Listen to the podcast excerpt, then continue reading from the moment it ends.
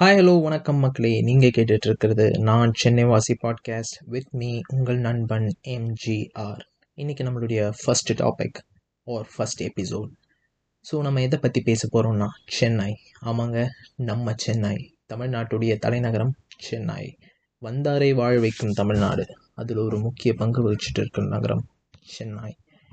சென்னையை பற்றி சொல்லணும்னா என்ன வேணால் சொல்லலாங்க. ஏன்னா இது நம்ம இடம். சென்னையில் வந்து பாப்புலேஷன் வந்து கிட்டத்தட்ட ஒன் ஒரு கோடியே ஒம்பது லட்சம் பேர் அப்படின்னு சொல்கிறாங்க அதுவும் எவ்வளோ ஏரியாலன்னு பார்த்தீங்கன்னா ஆயிரத்தி நூற்றி எண்பத்தொம்பது சதுர கிலோமீட்டரில்.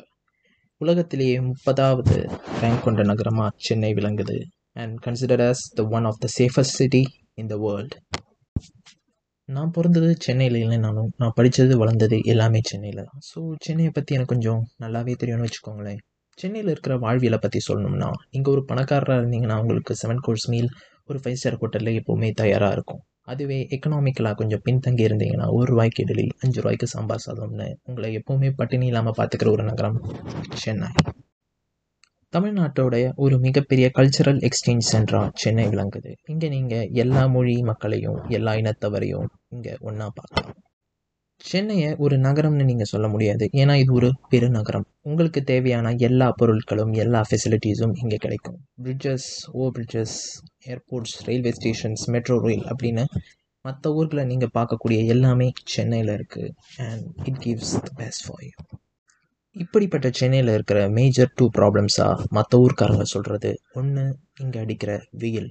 அதுக்கு நாங்கள் ஒன்றும் பண்ண முடியாது. ஏன்னா அது வந்து இயற்கை. இன்னொன்று கூவம் நதி. அதுக்கு நாங்கள் தான் காரணம். நாங்கள் தான் அதை சுத்தப்படுத்தணும். ஆனால் அது இனிமேல் எப்போவுமே அப்படி இருக்க போகிறதில்ல கண்டிப்பாக சுத்தமாகத்தான் போகிறது.